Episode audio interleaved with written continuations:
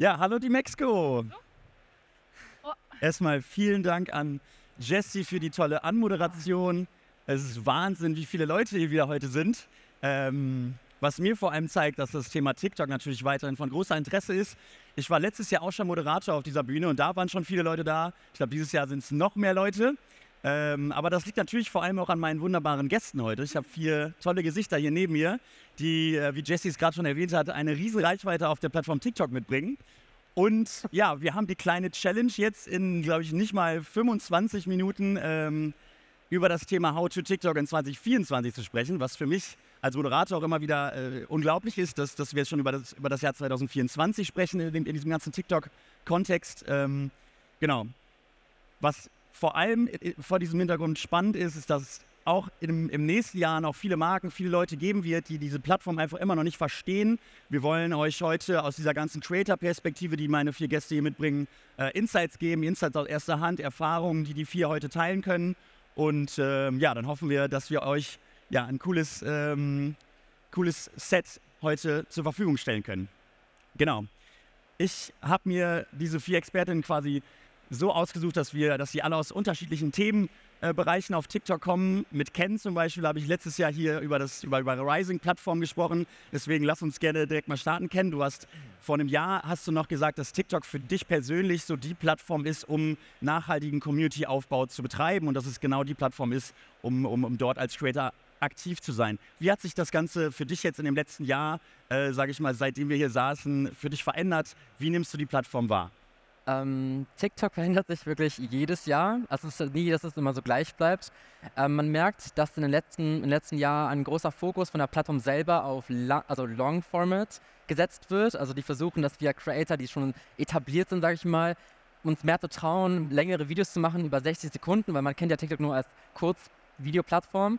Und die versuchen auf jeden Fall, dass man jetzt mehr macht. Man kann bis zu 10 Minuten Videos hochladen.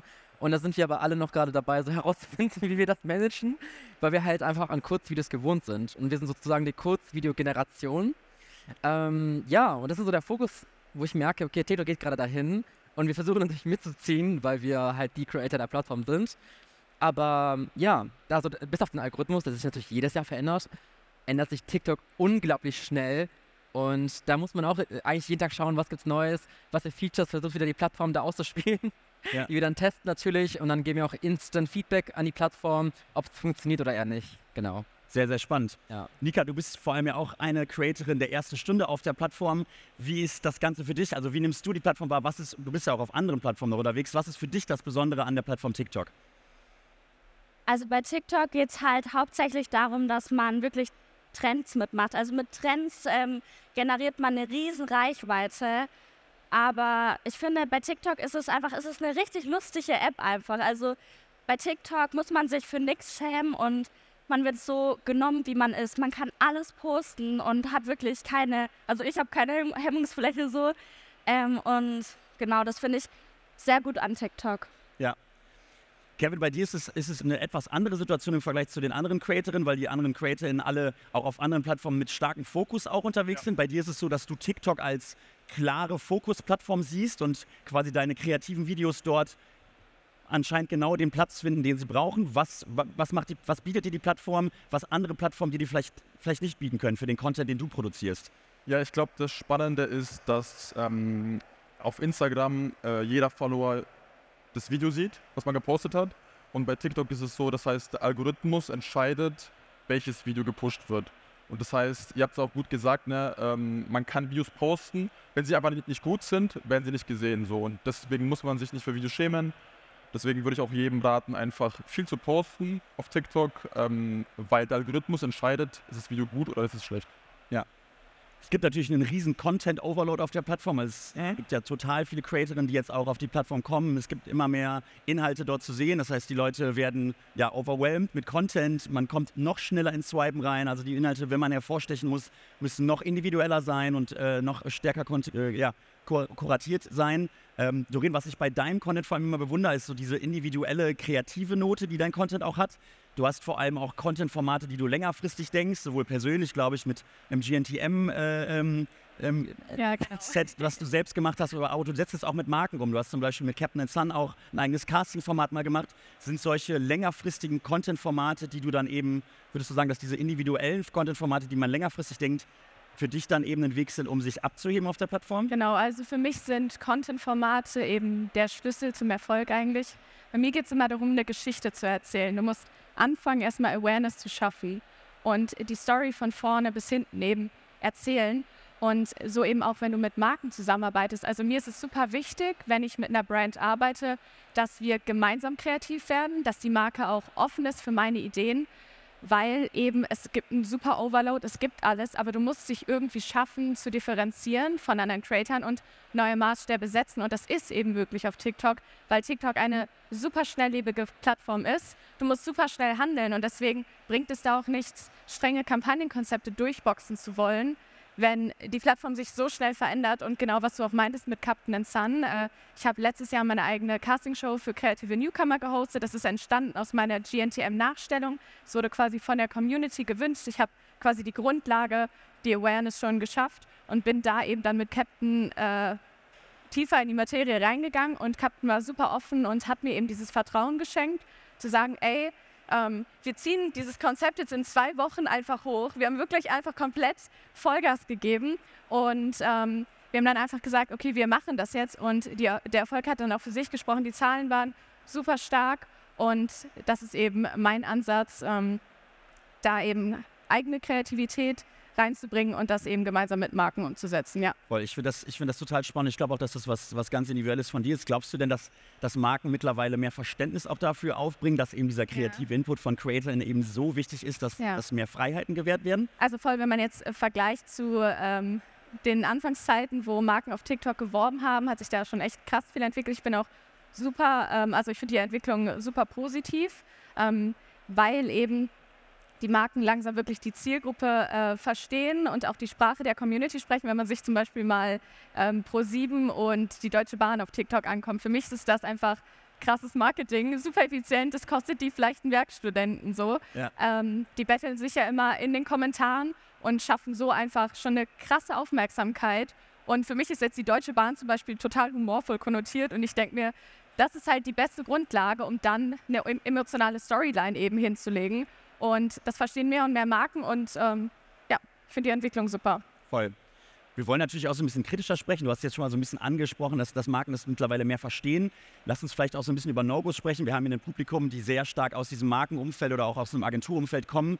Was, wenn ihr Kooperation mit Marken habt oder gerade in der Kommunikation mit Marken, was sind vielleicht Dinge, wo ihr sagt, okay, oder wo ihr merkt, okay, da, da wird dieses TikTok-Game noch nicht so richtig verstanden. Das wird vielleicht noch aus eurer Creator-Perspektive noch falsch gemacht. Kennen gibt es da Beispiele, wo du sagst, das könnte noch besser laufen, gerade in der, in der Abstimmung von Kampagnen oder in der Kommunikation mit Marken? Ja, ich würde generell sagen, weil TikTok ist ja relativ frisch, also man kennt das seit zweieinhalb Jahren. Und es gibt ja so diese Kette von Creator Management und Brand und Agentur. Und das verstehen viele Creator auch nicht. Man, man weiß einfach nicht als Creator, was am Ende die Brand, worauf die sich fokussiert. Die haben da ihre Meetings, die haben KPIs, worauf die sich fokussieren. We don't know. Wir wissen nicht, was die Brand am Ende möchte und das ist schade. Weil im Endeffekt ist es ja so eine, man will ja so eine Win-Win-Win-Win-Situation halt schaffen, weil ich hasse es auch, wenn ich dann ein Briefing kriege und dann mein Management sagt, ja, aber da gibt es keinen äh, Handlungs-, äh, also keinen Spielraum, du musst es so machen und ich weiß einfach, meine Community wird sich feiern und dann mache ich so was Halbherziges und dann, das kennen, glaube ich, viele von uns, wenn man ab und zu mal so eine halt so, so Brands-Kooperation hat. Und ich glaube, da ist einfach der Fo also was halt wichtig ist, was Doreen eben erzählt hat, dass man als Brand und Agentur ähm, versucht, den Creator in den in diesen Prozess mit einzubauen, die mit einzuladen, mit denen zu sprechen und dann halt einfach mutiger zu werden mit den Briefings, mit den Kampagnenideen. Ja. Und das ist wirklich so die Zukunft, würde ich sagen, wo man weiß, okay, ey, die Brands werden kreativer. Ich habe jetzt mit Ahoy Brause eine Reality-Show gemacht. Das war, so, das war so eine geile Idee. Ja. Oder ich bin, also Amazon Prime hat mich gefragt, wir haben bald eine Serie, die wir launchen und da geht es um Challenges. Hast du eine Idee? Und ich bin von, okay, das ist ein bisschen extrem, ich bin so von 4000 Metern von einem Flugzeug runtergesprungen, mit, also mit so einem Verbett. Ja. Und das Video ging übelst viral, weil die Leute dachten, was macht der Ken da? Ja. Aber das ist halt so etwas, was Spaß macht und die Leute wollen das gucken und die Brand hat damit Aufmerksamkeit und ich habe damit meinen Spaß und verdiene damit mein Geld. Und die Agentur hat natürlich auch Ja. seinen Job gut erfüllt. Und das ist etwas, wo, was ich mega so praise. Ja. Und das ist etwas, auch, wo wir uns alle so zusammen, wir müssen einfach zusammenarbeiten. Also Genau. die ganzen, alle, die, die vier Elemente Ja. der Kette, würde ich sagen. Ja. Ihr zwei habt ja auch schon viele Erfahrungen mit vielen Kooperationen gemacht. Könnt ihr diesen Teamgedanken, den Ken jetzt nennt, also quasi das Ganze als Team zusammen durchplanen, wo man die einzelnen Stärken quasi ausnutzt und den Creator die kreative Arbeit machen lässt? Könnt ihr das unterstreichen? Habt ihr auch Erfahrungen in dem Bereich gemacht? Nika, vielleicht startest du nochmal. Ja, also was ich jetzt zum Beispiel am, ich habe das gemerkt mit der Zeit, was ich sehr wichtig finde, ist, dass die Creator mit den Marken wirklich, dass sie sich mal mit den Ansprechpartnern treffen. Das ist sehr gut auf Events und dass sie ähm, dann auch, keine Ahnung, mal sprechen, so wie ist eure Marke eigentlich entstanden, weil wenn ein Creator Werbung für eine Marke macht, ist es super wichtig, dass der Creator 100% dahinter steht. Sonst ist die Community so, hä? Ja. So, ich habe es noch nie gesehen, warum Ja. machst du dafür Werbung oder keine Ahnung.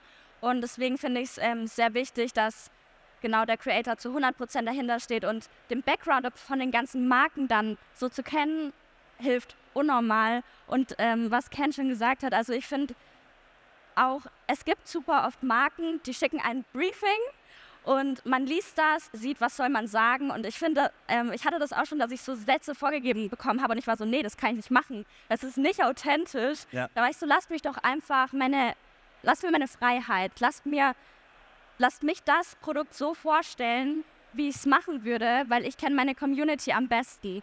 Und ja, das kann ich dazu sagen. Das, ja. Ich glaube, gerade das, gerade was du am Ende gesagt hast, du die Community Ja. am besten kennst, ist, glaube ich, genau dieser, dieser Wert. Wir haben vorhin schon eine, eine spannende Keynote von Ann-Kathrin Schmitz auch gehört zu dem, das Thema war das, das Ende der Authentizität im Influencer-Marketing, was natürlich in, äh, verschiedene, in verschiedene Richtungen geht. Aber gerade in diesem TikTok-Kosmos, Kevin, auch für dich, glaube ich, wenn Marken dich ansprechen oder mit, mit Kampagnenideen auf dich zukommen, Kooperationsanfragen stellen, gibt es da auch immer noch, immer noch Anfragen, wo du denkst, boah, Ja. ich kann doch nicht mit meinem Content für diese Marke werben oder wie kommt ihr auf die Idee, dass ich der Richtige bin?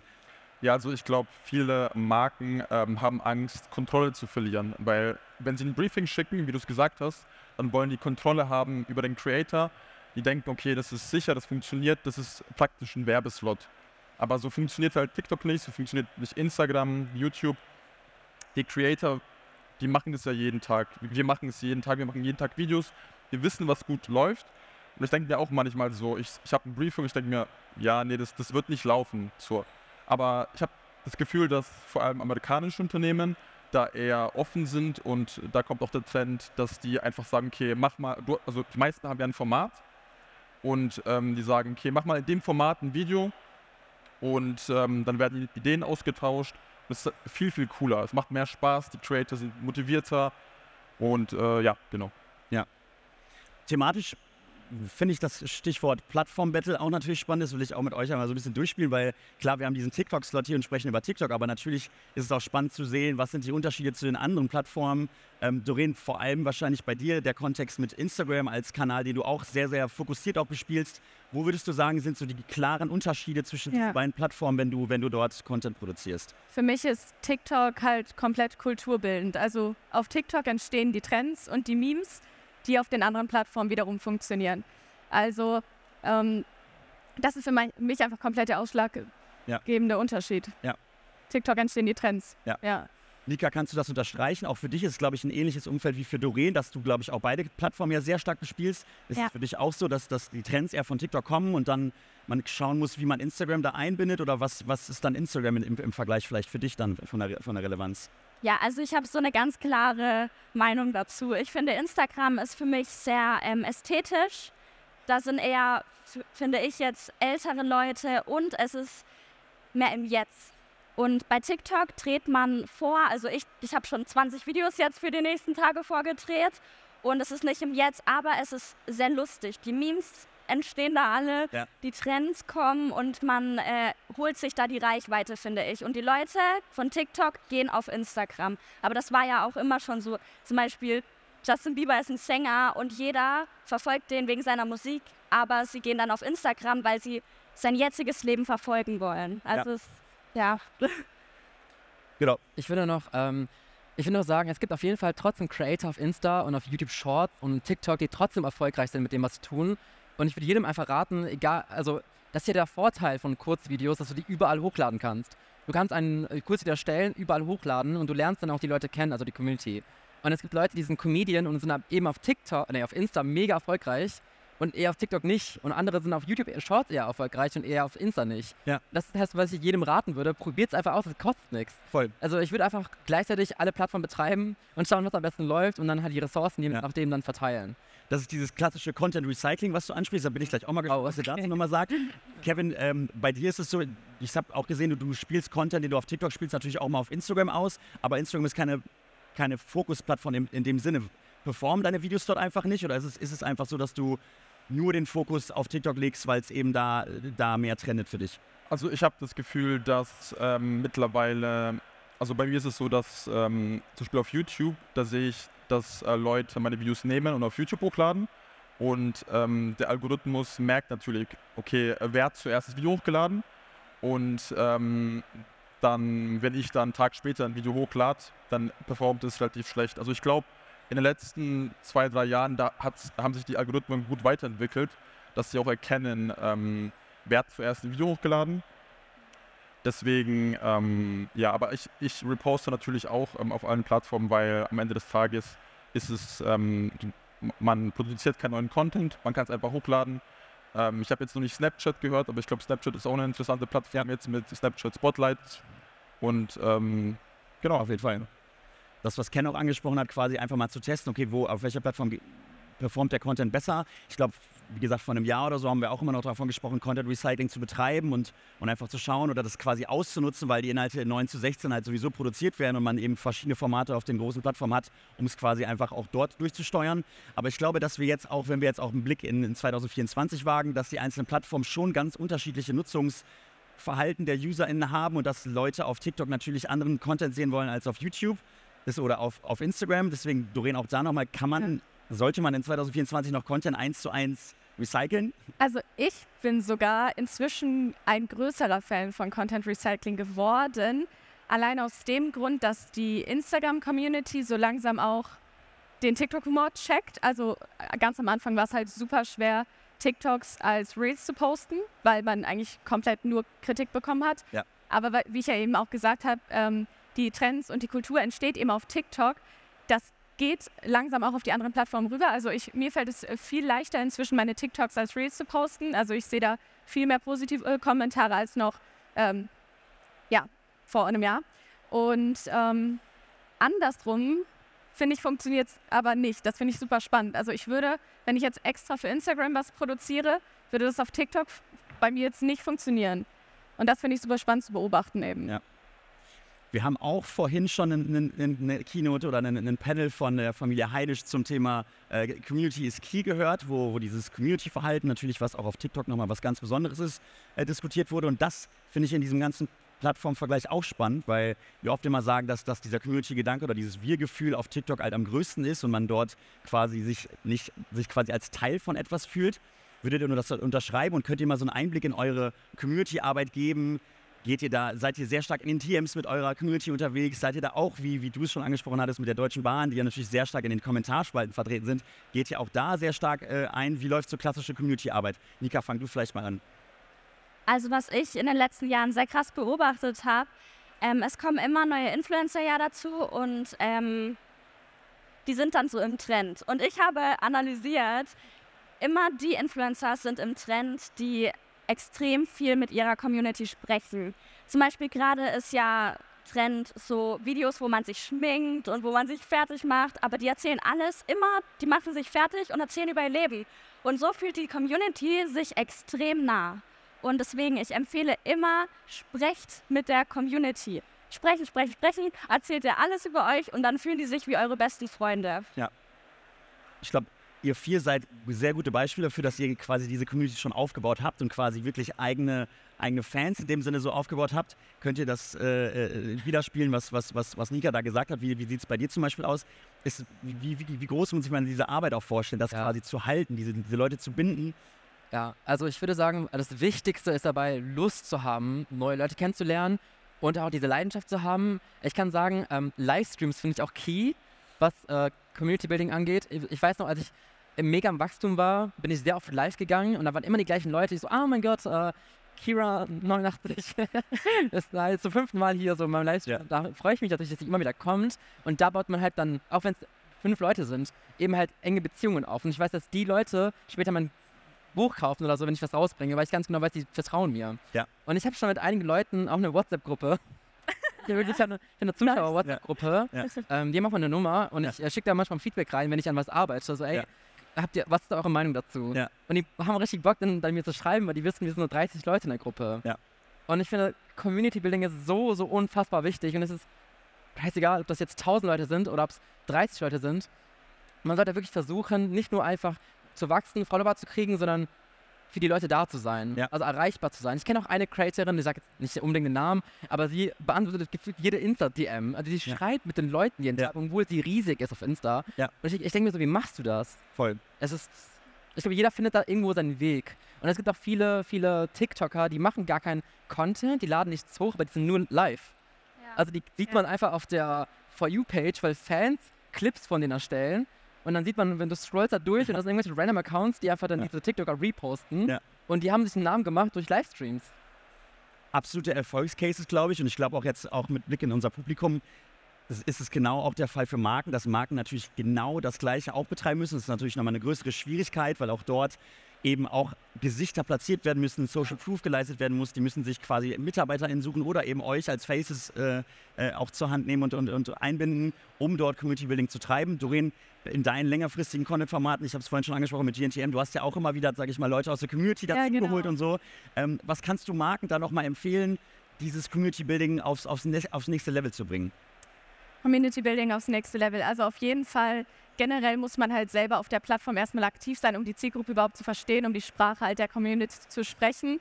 Ähm, und dann halt erstmal wirklich auch wie die ganzen Brands in den Kommentaren voll aktiv sein. Also man sieht ja wirklich, das bringt unfassbar viel. Und wenn man sich dann mit einem Creator zusammenschließt, wie also bei mir jetzt bei meinen Projekten, könnte ich mir auch super gut vorstellen, eben mit Marken gemeinsam Community-Projekte umzusetzen. Ich habe beispielsweise auch ähm, die Castingshow jetzt unter anderem, das war ja auch äh, Community Building. Ich bin jetzt auch mit denen ähm, immer noch in Kontakt und die Mädels, die da teilgenommen haben, arbeiten jetzt eben auch mit der Brand noch langfristig zusammen. Also dort hat sich so ein ganzes Ökosystem irgendwie entwickelt und ähm, deswegen da Creator suchen und gemeinsame Community-Projekte starten. Sehr Ja. Ich habe es anfangs schon angesprochen, wir haben so viele Themen in diesem ganzen TikTok-Kosmos, wo wir eigentlich vier Stunden sitzen können und über alles sprechen können. Ich habe nochmal so ein Trendthema, was ich einwerfen möchte, bevor wir so langsam auch schon wieder irgendwie abmoderieren müssen. Und zwar, das ist dieses ganze Thema Shopping auf TikTok. Ähm, in den USA wird immer mehr getestet und das ist jetzt, es, es soll äh, Profilen, gerade Marken ermöglicht werden, Produkte quasi auf dem Profil anzeigen, anzuzeigen und dort auch ja, zuverlässige Zahlungsanbieter dort äh, zu bringen, dass man wirklich in der App auf den Profilen shoppen kann und dieser, dieses In-App-Shopping größer wird. Kevin oder auch an euch alle. Ist es, glaubt ihr, dass zukünftig eure, eure, eure Communities auf TikTok kaufen werden oder ist es noch zu unseriös und sie kaufen dann doch die Produkte eher wieder auf Amazon? Also ich glaube, der Trend kommt aus China, Ja. ähm, weil dort ähm, es sehr gut läuft. Ich glaube, auf TikTok aktuell funktioniert, also ich glaube, es gibt gar, gar keine Möglichkeit, über TikTok zu kaufen. Aber ähm, ich glaube, das Potenzial ist sehr stark. Ähm, bei mir ist es so, ähm, ich schaue mir Videos an, ich sehe irgendein Produkt und ich denke mir, okay, cool.